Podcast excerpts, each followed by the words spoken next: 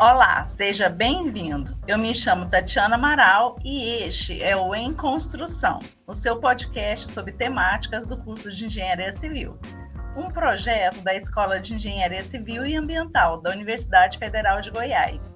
E este é o 35º episódio do Em Construção, no qual nós iremos falar sobre um tema que me interessa bastante, gestão visual em canteiros de obras. Conosco está a professora adjunta Daniela Viana, da Universidade Federal do Rio Grande do Sul, atuando nos cursos de graduação, bacharelado interdisciplinar em Ciências e Tecnologia e Engenharia de Serviços, bem como nos programas de pós-graduação em Engenharia Civil, Construção e Infraestruturas e em Dinâmicas Regionais em Desenvolvimento. Arquiteta e urbanista, mestre e doutor em Engenharia Civil pela URGS, ela tem experiência na área de gestão da construção, atuando principalmente nos seguintes temas: Less Planning System, Lean Construction, industrialização da construção e modularidade. Depois dessa apresentação, vamos deixar você falar um pouco mais sobre sua formação e experiência profissional para os nossos ouvintes. Muito obrigada pela introdução, Tatiana. Queria agradecer a, o convite, né? Achei uma honra. Comecei a assistir vários episódios do Em Construção, achei um podcast maravilhoso.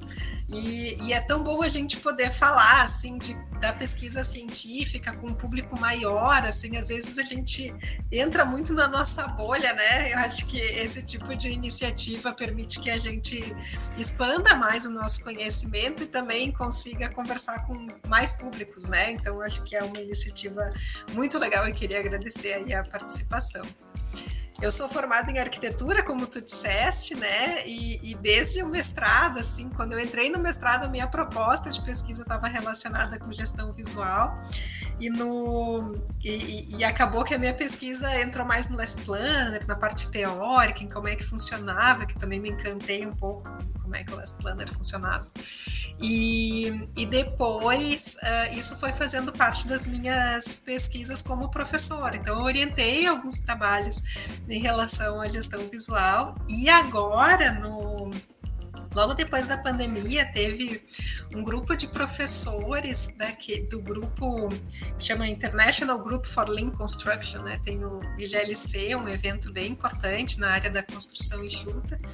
E por causa da pandemia, a gente juntou um grupo de professores assim para discutir alguns temas. Então, gestão visual foi um desses temas. E então foi muito legal assim conversar com Cosquela, Iris Tomaline, né, juntar um pouco dessa Algantezel, que é uma referência importante desse tema também. Uh, foi importante essa discussão e a gente espera que esse ano saia um artigo dessa discussão. Então, assim, acho que em alguma das perguntas eu vou trazer um pouco dos insights que vieram desse artigo aí que a gente quer fazer com esse grupo. É importante você comentar sobre o GLC, né? É um grupo super importante, um evento também, um evento onde reúne aí especialistas, né, experts da área e que trazem discussões tão pertinentes, né? E que mais tarde a gente vai ver alguns produtos aí, né? Uhum. Que seriam as publicações, igual você comentou. É, eu vou fazer uma contextualização para depois a gente começar com as perguntas, né? Queria falar um pouco sobre esse universo aí da comunicação. Uhum. A comunicação por meio de dispositivos visuais tem tomado cada vez mais espaço na gestão da construção, tornando assim a gestão visual uma importante estratégia de comunicação de curto alcance com base na veiculação de informações de forma cognitiva mais eficiente. Apesar do número crescente de práticas de gestão visual, nós observamos isso inclusive em alguns canteiros, a aplicação dessas práticas em canteiros de obras ainda é muito limitada. Né? principalmente aqui, né, estou no meu universo aqui muito Goiânia, né, nós observamos isso. O ambiente de trabalho que se favorece do uso da gestão visual possui três características principais. A primeira seria a ampla utilização de meios visuais na comunicação, a tendência a tornar as ferramentas visuais compreensíveis para todos, ao invés de somente para uma equipe específica, e a busca pela apresentação de informação relevante no ambiente de trabalho. acredita-se que o ambiente de trabalho visual ele é também autoexplicativo, auto-ordenado e autorregulado. Com base no que foi dito, como que nós podemos levantar as necessidades de compreensão dos dispositivos visuais aos diferentes contextos de processos, contextos e processos também e usuários, né, na gestão da produção. Como identificar as necessidades de informação do público-alvo e a forma que esse dispositivo pode se integrar à rotina no dia a dia dos canteiros, Daniela? Essa é uma, é uma ótima questão, né? Então, é, como tu falaste, Tati, é importante a gente enxergar a gestão visual como uma estratégia maior da empresa, né? Então, ela depende de uma abordagem de, de realmente querer envolver as pessoas na passagem dessa informação, né? E, e assim, quando a gente pensa, né, em como, eh, como que isso vai acontecer, é, a questão da priorização dessa informação, que também foi um ponto que tu mencionaste, ela é muito importante. Porque a gente simplesmente divulgar ou, ou, ou é, tornar pública né, uma série de informações, ela, informações, ela não é suficiente para a gente conseguir é, melhorar o nosso sistema de produção. Então, ou, ou, as pessoas não, tão, não vão conseguir entender realmente o que, que, são aquelas informações, ou é tanta que a gente não consegue realmente acessar o que é, o que é necessário né, na hora certa. Então, essa, é, essa relação que a gente precisa ter, ela, ela é estratégica e ela é muito é, é específica também de cada contexto, né? Então, essa é, é a, o primeiro ponto que eu queria trazer, assim, né? Tem um caso de uma referência é, importante, a Caroline Valente, né? Do nosso grupo de pesquisa. Ela foi a primeira, assim, que uh, realmente fez uma pesquisa Uh, não, ela foi a primeira dessa geração. Teve o Agnaldo que foi anterior, mas ela foi, ela fez uma pesquisa aprofundada sobre gestão visual e ela trabalhou muitos anos na Serrolim Engenharia, né? Então uma aplicação prática bem, é, bem grande. E, e, dentro desse, desse processo, né, eles estavam, vou trazer aqui um exemplo de um caso que ela desenvolveu, que era uma ferramenta para uh, auxiliar no trabalho de, do processo de impermeabilização né, da, da do banheiro. Então, eles estavam com, uma tecnologia diferente, precisavam ensinar e aí envolver o pessoal, fizeram uns folhetos lindos com tempos, né, padronização do trabalho. E, e aí fizeram uma apresentação para os trabalhadores e eles gostaram muito, tudo certo. E quando ela estava saindo da apresentação, um deles falou: Não, eu achei muito bom, só que eu não sei ler. E, e aí ela viu assim, não, não tô pegando, não tô pegando um dos pontos mais importantes aqui do meu cliente, né? Não, não enxerguei essa, essa questão. Então, ela, é, é, eles alteraram, né? Fizeram algumas figuras, colocaram de uma forma mais fácil para tanto quem lê quanto quem não lê conseguir utilizar a ferramenta, né? Então, às vezes tem questões que a gente pressupõe que estão claras e que precisam ser uh, avaliadas, né? A gente precisa uh, realmente entrar no, no nosso contexto para ver como é que é. Então, claro que a gente vai buscar informações de outros lugares, vai buscar se basear em ferramentas que outras pessoas fizeram, principalmente quando a gente está falando de abordagens relacionadas à construção enxuta, né? Eu vou querer uh, tentar seguir ali uma série de, de princípios, enfim. E, e, mas eu preciso olhar para essas pessoas e ver como que uh, isso seria possível, né? E no final do trabalho da Caroline Valente, ela traz algumas diretrizes assim que uh, exemplificando como é que a gente consegue fazer um dispositivo visual realmente claro, né? E uma das coisas que ela fala que eu acho ótimo que a gente tem que parar na frente do dispositivo visual todos os dias para tirar uma informação, né, para entender alguma coisa. Se a gente não está fazendo isso, né, tanto como rotina de planejamento quanto como prática diária, né, ou periódica, enfim, diária talvez seja um pouco uh, radical, é, talvez ela não, não esteja funcionando. Né? É interessante isso que você está falando. Eu lá em 2000, na época eu ainda morava em Florianópolis, né, em período de mestrado e doutorado posteriormente, nós, é, eu trabalhava muito com a parte de sistema de gestão da qualidade. E nós tínhamos que elaborar a parte, as instruções de trabalho, inicialmente todas escritas. E ampli, né, avançando nessa discussão, né, no formato que deveria ter, depois nós migramos para os fluxogramas com fotos né, dos próprios funcionários. E mais tarde nós entendemos que o melhor formato seria o vídeo, ou seja, um vídeo explicando qual era o passo a passo do processo construtivo e as orientações de tolerâncias ali, sim, é, chamadas, né, como chamadas de atenção no decorrer do vídeo. E assim a gente conseguiu ter uma eficácia nesse, nesse nessa transmissão de informação que era sobre aquela rotina do processo executivo. Então, é, o que esse trabalho da Carolina Valente é muito interessante é a questão da, né, de estar à frente do dispositivo. É, é, engraçado isso, porque às vezes eu falo assim, a gente pode passar pelo dispositivo, agora esse dispositivo, né, essa informação, ela não pode passar desapercebida, porque às vezes a gente acostuma com aquela situação, né? E são, são necessidades aí é, que devem ser levantadas, sim, principalmente a alfabetização é um ponto que é bastante sensível, né? É, e aí, nesse sentido, existe, existem semelhanças na forma como as empresas conduzem as suas rotinas de gestão e como elas utilizam os dispositivos visuais para apoiar e reforçar a cultura da empresa? Com certeza, existem muitas semelhanças. Inclusive, eu fico pensando que esse tipo de trabalho que a gente faz vai tentando uh, ajudar as empresas a tomar os seus caminhos, né?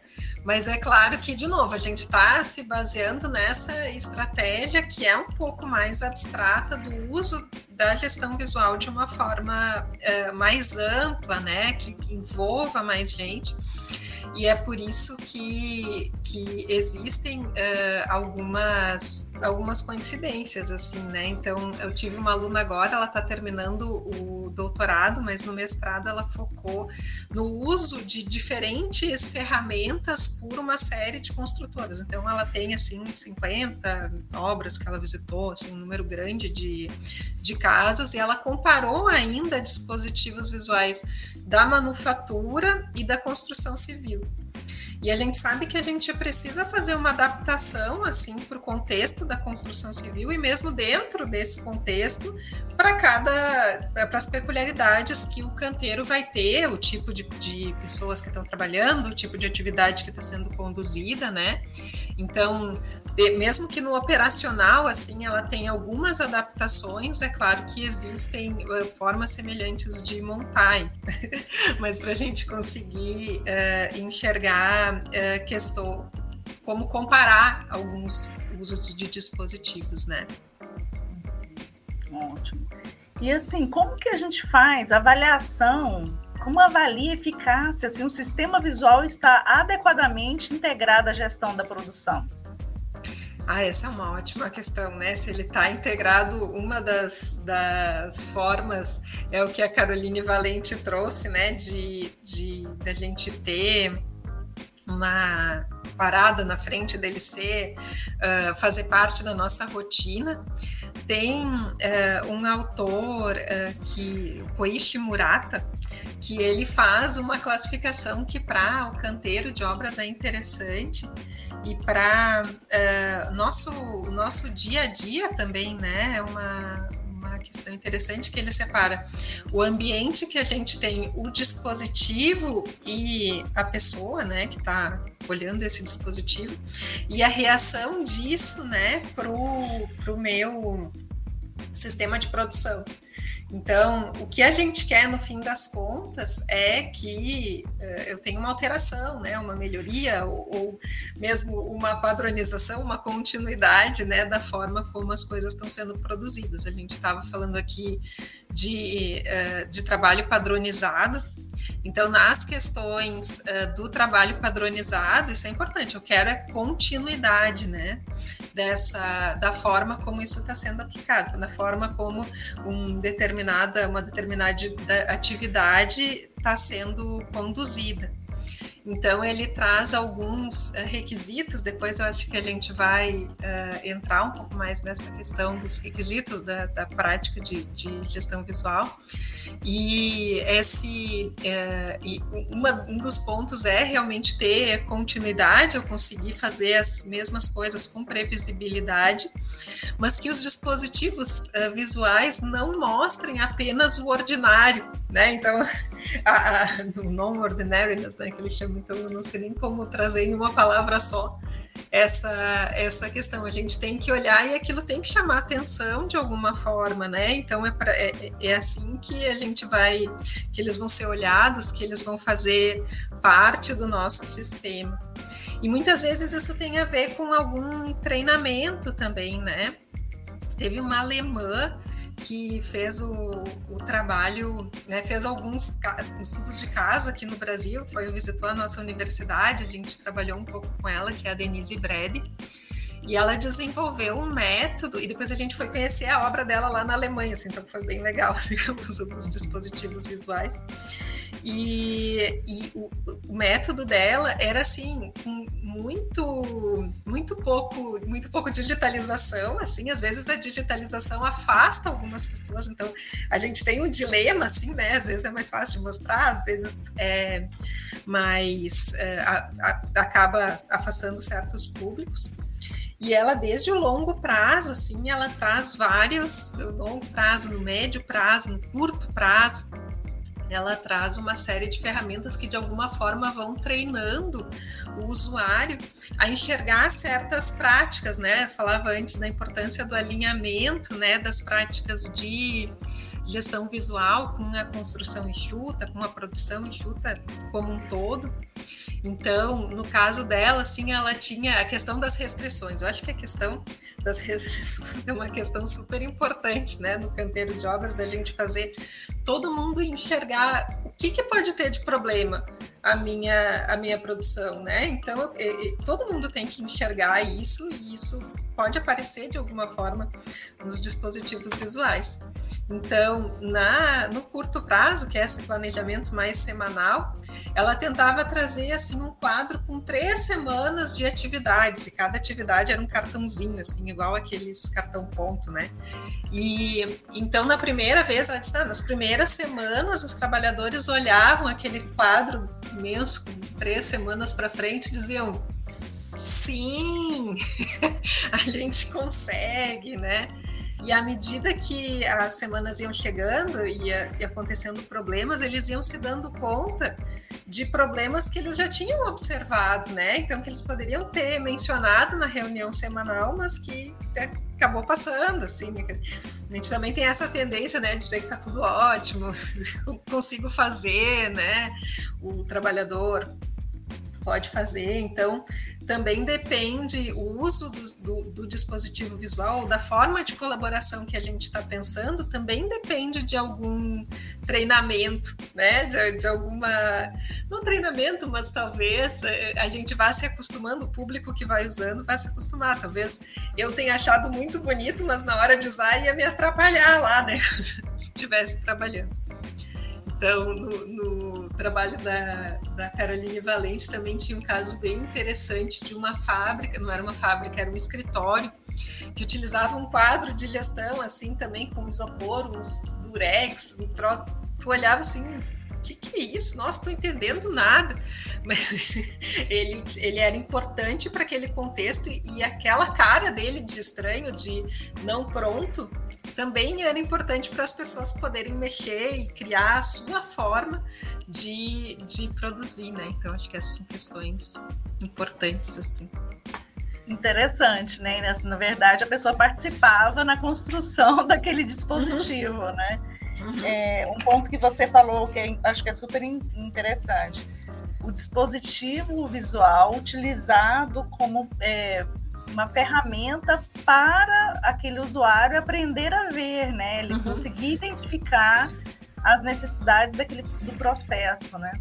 E outro ponto que você falou também, é, que eu acho que vale a pena a gente resgatar, é que nós temos diferentes perfis, né, Daniela? Tem, tem gente que vai se adequar melhor mesmo a algo que seja mais físico, né? E uhum. outros que em formato digital ele consegue é, se sentir melhor naquele ambiente ali. Uhum, é verdade. Essa é uma, uma questão bem é, interessante. Assim, a Bárbara conversou contigo aí nos podcasts, nos episódios anteriores, né? E o trabalho dela é bem focado na questão da digitalização principalmente que ela começou a fazer o estudo e veio a pandemia, assim, então, tipo, a digitalização, ela realmente teve um papel muito importante em manter, né, um sistema de produção funcionando. Mas é, é, é, interessante, assim, porque a gente nunca está longe da tecnologia, do, do telefone, né? O, tem, a gente tem muita informação que está muito próxima da gente, né? Teve um, um, aluno meu há uns dois anos atrás, dois semestres atrás, faz um ano, ele estava trabalhando com perdas da produção. E ele estava justamente no, numa obra grande, né? Então tinha que analisar a questão, questões de qualidade. E é, a gente fala muito no tipo de perda que tem um nome em inglês que é making do, né? Tipo, fazer acontecer. Não, tu dá um jeito aí de, de fazer essa atividade mesmo que ela não tenha assim todos os recursos ideais para que ela seja iniciada. E ali nesse, uh, nesse processo de identificação dessas perdas, o mais difícil é a gente treinar o nosso, nosso olhar, né? E ele disse: não, o meu foco vai ser usar o WhatsApp. ele fez todo o, o, o, sistema, fazendo com que todos os, os grupos né, que estavam envolvidos com a qualidade, até os encarregados, tirassem foto e mandassem no grupo do WhatsApp, né, sem muita classificação. Isso aí ele fez depois, né? Pegou no Excel ali. E então, de, da gente tentar usar ferramentas que estão mais próximas né, do, do nosso usuário é super importante, porque é isso que faz a gente ter a rotina, a gente criar a rotina de se manter, né? Isso quando entra em software de gestão, meu Deus, eu acho que vai é. ao, ao, infinito, assim, né? É, eu tenho feito uma provocação no, ao mercado com relação a essa necessidade de criação de um software para levantamento de perdas por Mequindu. Acho que seria bastante interessante, porque assim, no início, a classificação ela é bastante subjetiva, né? É complicado, talvez, é, classificar lá que, os pré-requisitos, categorias e impactos. Uhum. E os percentuais relacionados àquela, àqueles pré-requisitos, né? Ou seja, às vezes eu tenho mais de uma entrada, né? E tenho mais de uma saída, mais de um impacto relacionado. Eu gerar, eu definir qual seria o percentual de é, retrabalho, qual seria o percentual de perda de qualidade ou perda de produtividade, isso é, isso é difícil, mas muito mais importante é o registro. É então, olha o caminho aí, né? Vou tirar a foto do que eu enxergo como é, algo que saiu ali da, do, da atividade anormal, vamos dizer assim, né? não conforme, e depois, mais tarde, eu gero essa classificação. Uhum. O mais importante é registrar que houve um problema, né? Isso, isso, que às vezes é isso que a gente perde, né? E aí a gente não tem nem como classificar. É verdade. É, e aí eu te pergunto, Daniela, quais são os principais requisitos para esse dispositivo visual? Será que é ser, a, a, ele ser acessível, portátil, móvel, fácil de entender, de atualização das informações, ele ser flexível em relação às necessidades dos usuários, serem precisos, financeiramente viáveis? Quais são os principais requisitos, na sua opinião? Ah, esse, esse é um ponto que é uma discussão que eu adoro, assim, desses trabalhos mais recentes da Bárbara Pedó, do, do, da Fernanda Brandalize, a gente tem discutido bastante. E nesse grupo uh, uh, sobre gestão visual, a gente estava tentando enxergar quais são os requisitos que são realmente importantes para diferentes uh, tipos né, de, de sistemas de gestão visual, a gente estava chamando, porque às vezes a gente usa um dispositivo que está relacionado a uma prática de gestão, que está relacionado a, a, uma forma de conduzir a reunião, né? Então a gente tem eh, eh, às vezes um sistema, né, um pequeno sistema de gestão visual que a gente chama. E pensando nisso, a gente pegou três grandes uh, contextos, vamos chamar assim, né? Então, um que era de dentro da, da, área da saúde, assim, né? Então, o processo ali da enfermagem, de passar uh, medicamento para os usuários, isso relacionado ao ambiente construído, onde é que ficava o relógio, onde é que ficava o protocolo do paciente, né? E tudo isso, assim, é, são ferramentas muito simples, mas que se elas têm algum problema, enfim, né? São danos bem grandes que a gente pode ter. O segundo era no canteiro de obras, assim, né? O uso do Kanban para fazer o pedido. É, naquele caso, a gente pegou um Kanban para fazer o pedido de drywall. E o, o terceiro era de gestão na área do design, né? Que era o caso da, da Bárbara Pedó. Então, é, a, a, gente pegou, tá, desde projeto, canteiro de obras e um outro contexto fora é, meio de uso, né, e operação do, do, do, empreendimento que seria no healthcare. E a gente foi levantando, né, então esses é, requisitos que tu mencionaste, eles também, eles fazem parte desse grupo de requisitos que a gente montou, mas a gente dentro da revisão juntou, assim, acho que são uns 13 uh, 15 requisitos diferentes que podem ser importantes e eles vão sendo mais ou menos importantes dependendo uh, do contexto, né? Então tem três deles que apareceram como mais importantes, né? Que é o acessível aí, que é um dos, dos uh, citados. É, a, simplicidade que a gente botou como, como a capacidade de ele ser compreensível né, pelo, pelo usuário, mas para ter uma palavra mais clara. E é, ele está no tempo certo, assim, né? Então ele ser apresentado na hora certa com uma informação é, é precisa, né? Então o Murata chama isso de timeliness. Então o, é, é, é, o terceiro ponto que todos, para todos esses sistemas, né? E dentro de cada sistema que eu estou falando, tinha uns três ou quatro dispositivos visuais que, que eram usados. E, e, é interessante assim que na área da saúde eram dispositivos bem simples, um relógio. Tu sabe, ele é um relógio, né? Tá, é, ele é, claro, o protocolo do paciente, né?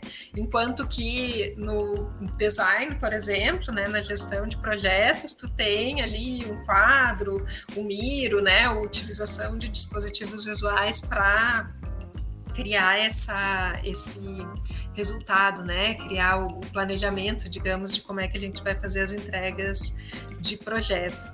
Então a gente viu assim que tem, tem requisitos que são mais importantes de, estarem presentes e tem uh, requisitos que são talvez tão importantes quanto esses, que são importantes que eles não têm. não pode acontecer.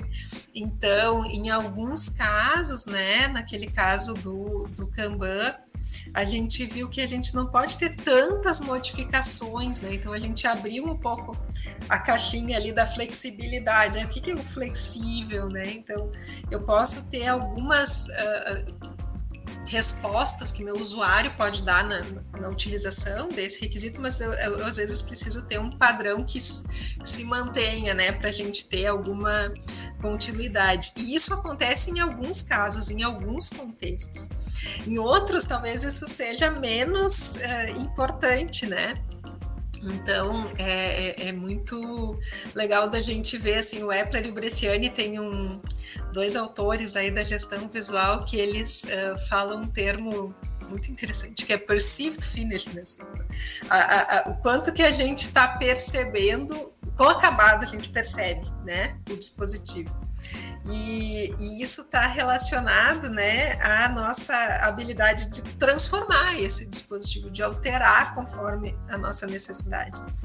Então, quando eu estou utilizando uma prática já mais consolidada, que todo mundo utiliza do mesmo jeito, né? Eu provavelmente quero que ele tenha uma cara de acabado, né? Que, tu, tu entenda que ele está ali bonitinho e tu vai só dar a informação que o dispositivo gostaria. O Kanban é um caso desses. Eu não quero né, que tu mude a etiqueta de lugar que tu mude, né? Não, quero que ele seja colocado ali conforme a necessidade do usuário.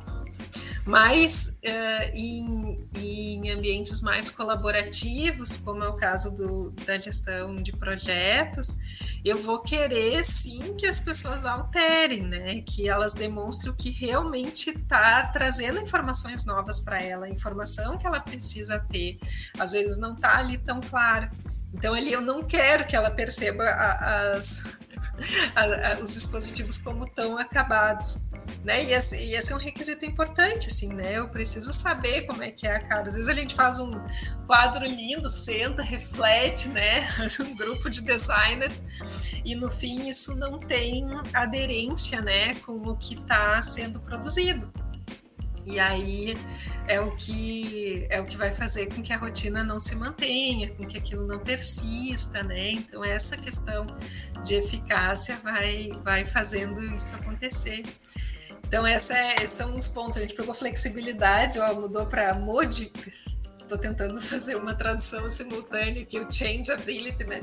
Então, pro, é, adaptabilidade, que seria uma questão de alteração mais substancial dentro da prática, dentro do dispositivo, e também a dinâmica, né? Então, o Kanban, ele, ele é dinâmico, ele muda o cartão de lugar, o Andon, né? Ele acende a luz, mas ele tem um padrão que se mantém, assim, né? A, a forma como as luzes estão dispostas vai se manter. Então, essas uh, a gente botou algumas diferenças dentro desses requisitos. Espero que a gente possa uh, ter esse artigo aí publicado em breve. Estou curiosa, bastante curiosa. é, é a questão da adaptabilidade, né? Eu acho tão importante. É, flexibilidade, isso são questões importantes, porque as nossas necessidades também estão constantemente sendo alteradas, né? Então esse dispositivo ele não pode ser estático, né? É, acho que são pontos aí que você apresentou que são importantes mesmo. É, e é isso que, que realmente cria conexão com o contexto, né? Porque no momento que a gente ah, aprendeu lá com a outra empresa, quer trazer para a nossa, né? A gente precisa ter esse, esse momento de reflexão, né? De adaptação do sistema. Sim, com certeza. Bem, vamos falar um pouco agora sobre os parâmetros, né? Há três parâmetros aí importantes a serem considerados antes da adoção de um dispositivo visual. Uhum. O primeiro seria a maturidade da organização para a implementação da ferramenta visual se a ferramenta visual contribui e facilita é, nos objetivos globais do sistema, da organização, do processo, enfim, e a conformidade da ferramenta visual com os princípios ergonômicos. Eu gostaria que você falasse um pouco mais sobre esses três parâmetros e caso você queira acrescentar outros, fique à vontade. Muito bem. Ah, esses são parâmetros que foram levantados também pela Denise Brede. Acho que tem um artigo da, da Patrícia Xortzopoulos, que é orientadora dela, que traz assim eles uh, explicitados, né? E, bom, acho que o primeiro ali, a maturidade da, da organização, né, para a implementação da, da ferramenta visual, ela tem muito a ver com essa questão da estratégia que a gente está criando dentro da empresa, né? Então, isso uh, vai ser demonstrado e vai uh, uh, criar esse, essa rotina mais frequente se realmente a gerência da empresa tiver uh, de acordo, assim, tiver não só comprando a ideia, mas trazendo essa necessidade, né, do uso da, da gestão visual. Durante o meu doutorado, eu fiz um estudo bem longo, o meu estudo principal, assim, era numa empresa de estrutura metálica e que eles tinham um problema, assim, com volume de informações, assim, porque a, a indústria da estrutura metálica, elas são muitas peças, né? Cada pilar que a gente vê ali na, na obra, quantidade de parafusos, de peça montada, de enfim. E essa, e essa era uma, uma organização né, que vem de diferentes fornecedores né, para a fábrica que era muito, muito complexa, assim, né?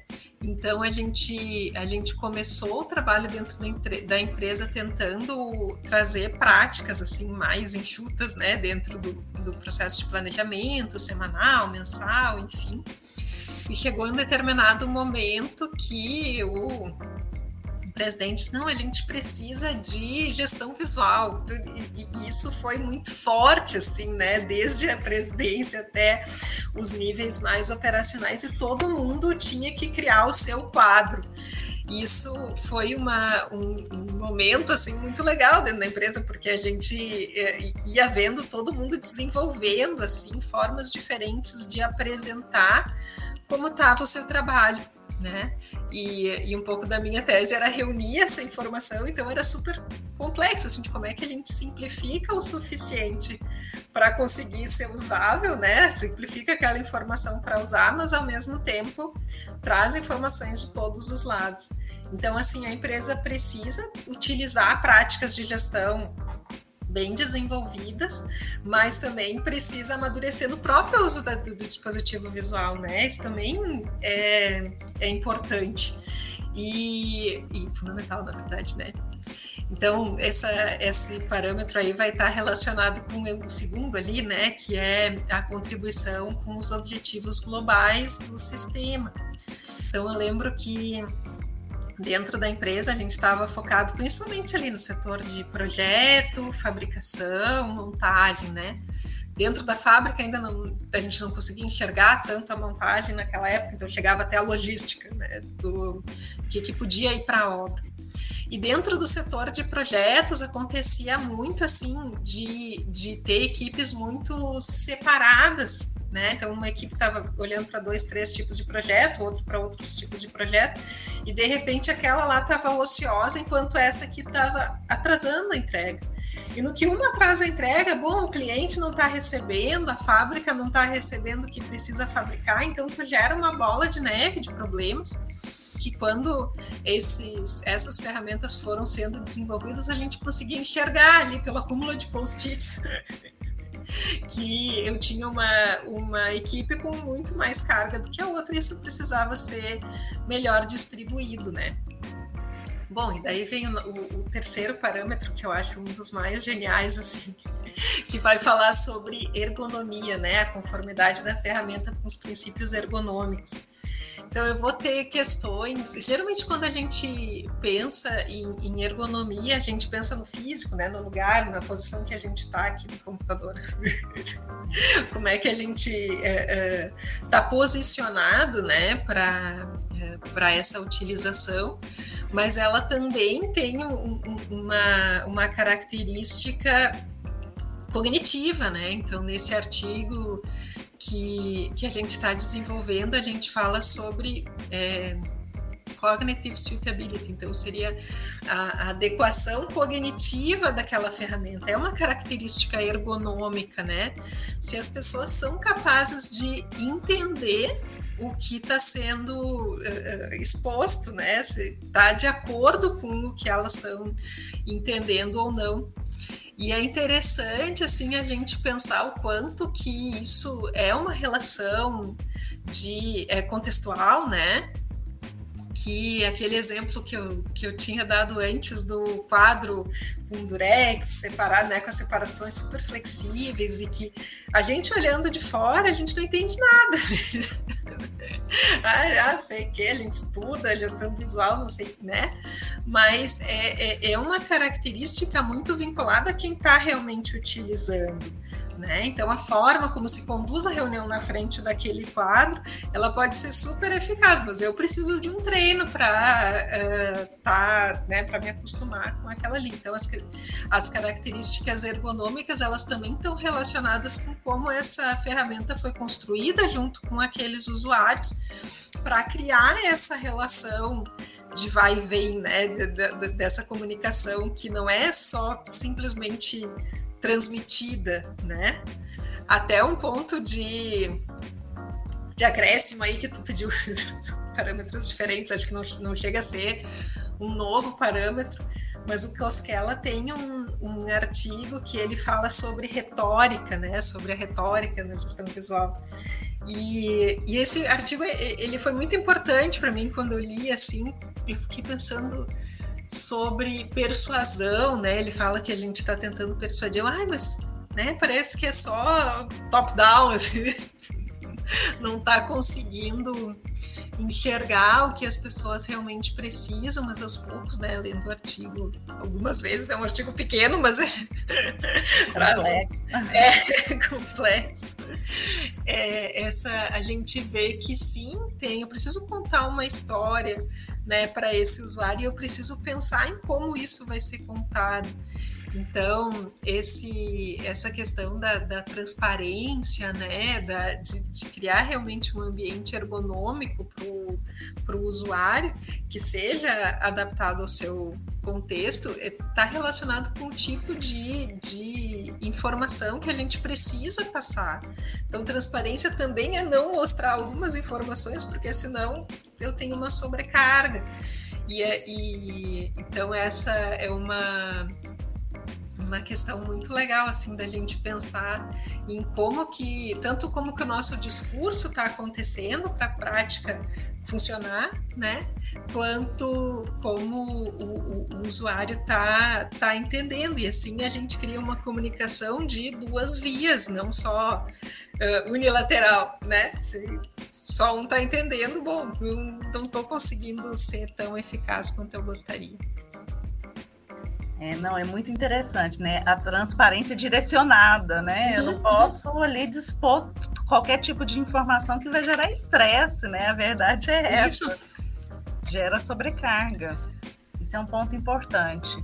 Nossa, eu poderia passar aqui assim um tempo muito maior do que esse momento que nós, que nós discutimos, porque é um assunto tão importante, tão interessante, tão necessário dentro do ambiente da construção civil que nós ainda discutiremos posteriormente esse, esse, esse episódio outras perguntas também que irão complementar esse assunto que é tão necessário.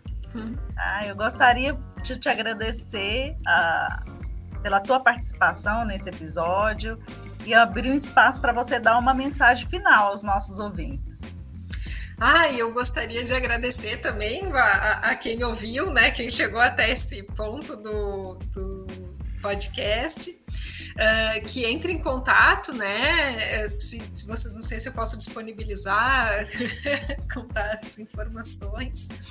Uh, eu fico muito feliz de falar sobre gestão visual. Uh, eu tenho uma, uma orientanda que é a Fernanda Brandalize, eu citei ela algumas vezes aqui, e ela desenvolveu um jogo, né, para facilitar também esse entendimento. Então, acho que a gente vai tentando se, se organizar e, e, e criar também mais aderência, né? mais uh, uh, informação para todo mundo. Então, Ótimo. é isso, mas agradecer e dizer assim que estou para os usuários que experimentem, né? Que, que criem seus dispositivos visuais, pensem nas práticas que querem criar, né? Que, que querem desenvolver dentro da empresa e o processo é esse: a gente tem práticas parecidas em outras empresas, mas sempre vão ter as peculiaridades de cada contexto, né? Importante demais. Antes de tudo, a gente viabilizar a publicidade das informações que às vezes ligados à pesquisa, né? ligados dentro da universidade, que eu digo. Então, às vezes, a gente consegue levar de uma forma mais simples, mais dinâmica, por meio desse podcast, para o ambiente da construção civil, para o ambiente da produção, a possibilidade de implementações de práticas que já estão sendo desenvolvidas há algum tempo dentro desses ambientes. Né? A ideia é a gente conseguir implementar de fato, né? utilizar de uma forma bem mais simples. E para quem tiver interesse em saber um pouco mais sobre inovação na construção, sobre essa parte de gestão visual digital também que foi comentado anteriormente, eu gostaria de convidá-los a vocês escutarem o 31º episódio que fala sobre o uso do gerenciamento visual digital para implementação do Last Planning System, com Bernardo Etges, e do terceiro, é, 33 terceiro episódio, que até A Daniela Viana comentou aqui da gestão visual na gestão de projetos com a Bárbara Pedó. E mais uma vez, muito obrigada pela participação e você que nos ouviu até o momento, nos siga nas nossas redes sociais, arroba em construção. É, .ufg, e no Instagram da nossa parceira, arroba lacosse.ufg, e nos vemos nos próximos episódios. Muito obrigada e até a próxima. Em Construção, o seu podcast número um de engenharia civil.